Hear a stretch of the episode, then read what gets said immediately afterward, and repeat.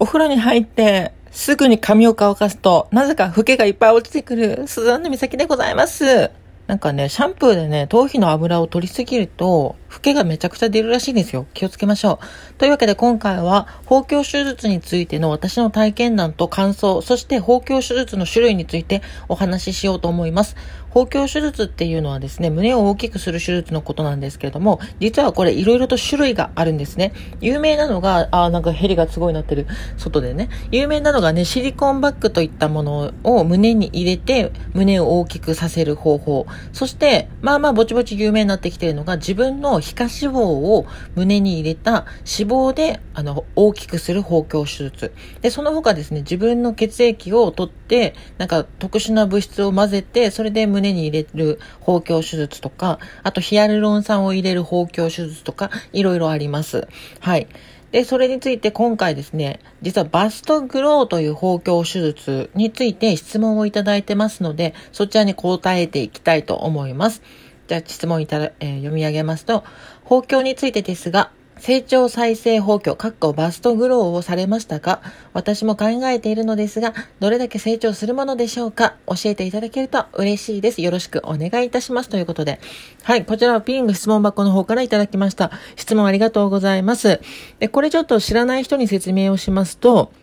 まあ普通の包協手術って、まあシリコン包協とかだったら、まあ、あの、全身麻酔、もしくは硬膜外麻酔っていうなんか脊髄のね、背骨の方に麻酔を注射して、まあ、まあ、ほぼ全身麻酔みたいな感じなんですけど、まあ、それをやって、まあ、手術するっていうね、まあ、手術時間も2時間、3時間かかって、まあ、ダウンタイムっていうのがあって、まあ、包協、えっ、とね、シリコンバッグだったら筋肉を剥がす場合は、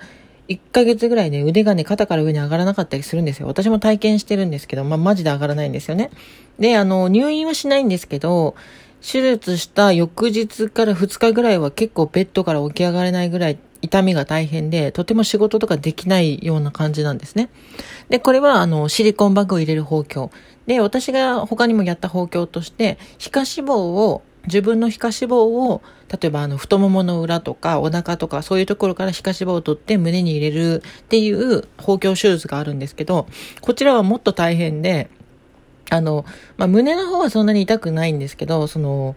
えっと、脂肪をね、取る、脂肪吸引か。脂肪吸引にするので、その、結構、テーピングというか圧迫ですね。圧迫するものでずっと足とかお腹とかその脂肪を取ったところもね、抑え込まないといけないですし、それによって階段上がったりとか歩いたりっていうのがかなり厳しいですし、私も実際に手術して、1週間ぐらいはちょっと外出るのマジきつかったって感じですかね。1週間で、まあ2日ぐらい、2日3日ぐらいは本当ベッドから上がれなくて、トイレに行くのもしんどかったんですけど、あと階段登ったり歩いたりっていうのが本当きつかったですね。で、手術、えっ、ー、と、1週間ぐらいに、その抜歯、抜歯じゃないですけど、検査みたいなので病院行くんですけど、まあ電車に乗るのもきつかったし、あの、歩くのもきつかったし、本当大変だったんですけども、まあ本当に大変です、包協手術は。で、あの、その他ね、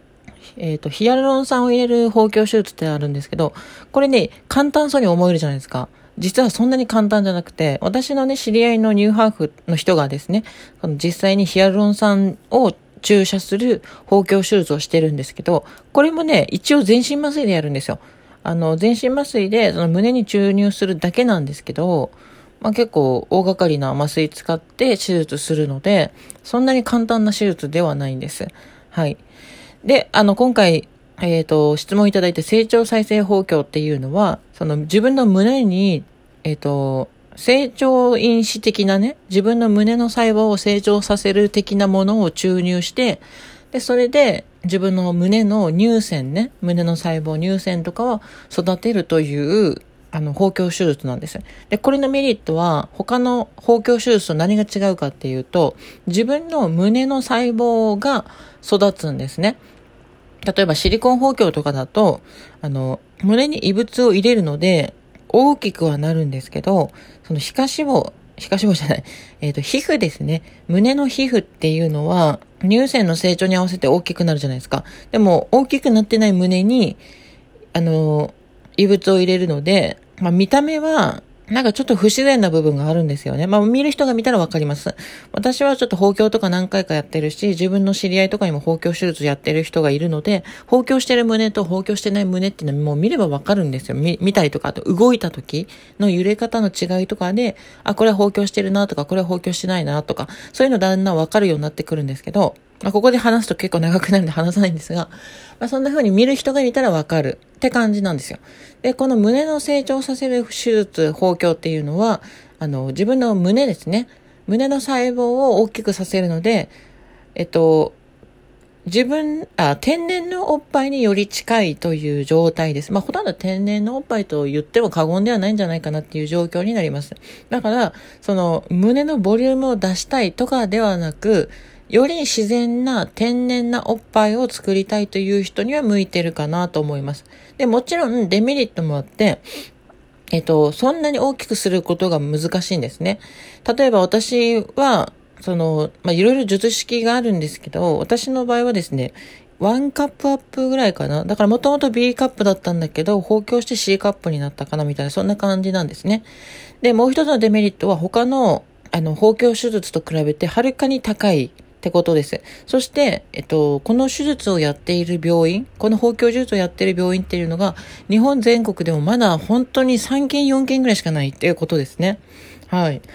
えっと、シリコン包協っていうのは日本に全国展開しているチェーン店の美容外科でもやってますし、まあ本当に個人がやってるような美容外科とかでも全然やってるんですね。そして、えっと、まあ、例えば120、あ、違う違う、200cc のシリコン入れたら、200cc 分のおっぱいが大きくなるっていう確定された、あの、結果が出せるんですけど、この成長再生包協、バストグローっていうのは、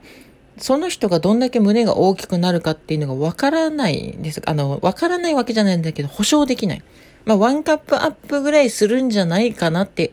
いう感じで、あの、感じなんですけど、絶対にワンカップアップするよとも言えない方向なんですよ。だからそういう不確定要素があるので、確実に胸の大きさを求める人にとっては、ちょっと、あの、物足りないし、高い金出した割には胸大きくなってないじゃんっていう不満が残る可能性もあるんです。でも私のようにいろいろ放棄をやってみたけど、まあ、結局は自然なおっぱいが一番だよねっていう人はいいと思いますね。あとはお金がすごくかかるんですけど、お金に余裕がある方、もしくは自分のおっぱいに、まあ、1000万円とかそれぐらいの高い金を出しても、あの、より自然で天然なおっぱいを演出したいっていう人には、まあ、これかなりおすすめじゃないかなと思います。あの、メリットとしては、手術時間が30分ぐらいなのと、あの、全身麻酔ではなく局所麻酔で手術が行われますので、まあまあ結構気軽に手術できるっていうとこですね。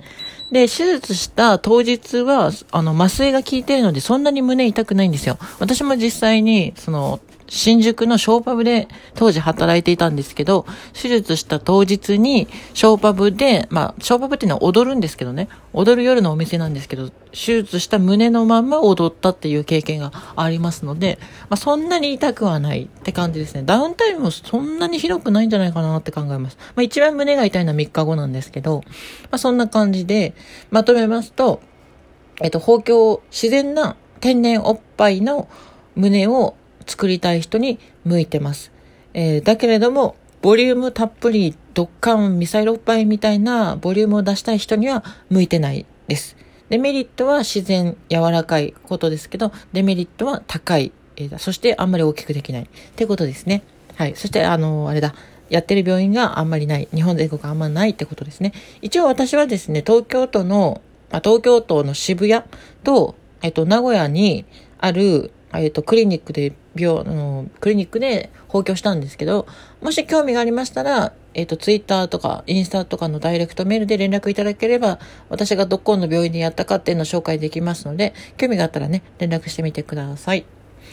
えっ、ー、と、あとですね、ちょっと話変わるんですけども、昨日ですね、ちょっとミッドナイトスワンっていう草薙剛さんが主演の、えー、内田英二監督の映画作品、まあ、今年の9月25日に公開される、まだ公開されてない映画なんですけど、それに私ちょっと出演しましたよって話をですね、ラジオを撮らせてもらったんですけど、ま夜撮って朝起きたら、めちゃくちゃあの、ツイッターの方がですね、リツイートされておりまして、そしてこのラジオトークの方もかなり再生されておりまして、多分1日の再生回数としては1位、1位だったんじゃないかなっていうことで、本当にありがとうございました。まあ、あの、ミッドナイトスワンもね、トランスジェンダーとか扱ってる作品なのでね、あの、私のようなトランスジェンダーとか当事者の方とか興味ある方とか、もっと学びたいっていう人は、えっ、ー、と、知るきっかけになるんじゃないかなと思ってます。そして、これから自分も、あの、性別を変えていきたいっていう人もですね、まあ、一つの、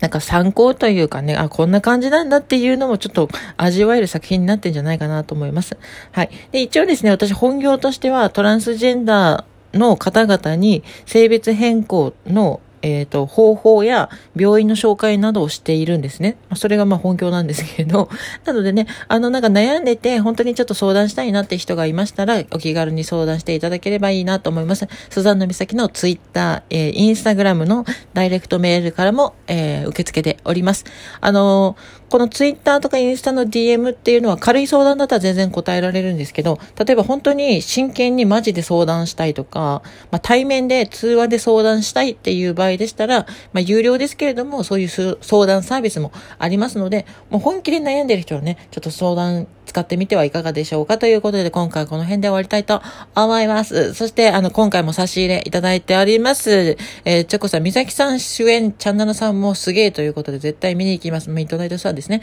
監督何やってるんですか？何がやね。はい、みさきさんが主演でしょって思いますが、コロナの中にしまっておきますということでね。はい、ありがとうございました。ミッドナイトスワンね、えー、楽しみですね。ぜひ見ていただきたいなと思います。ということで、噛みましたけど、これで終わりたいと思います。じゃあまたね。暑いよね、今日ね。汗めっちゃ出んだわ。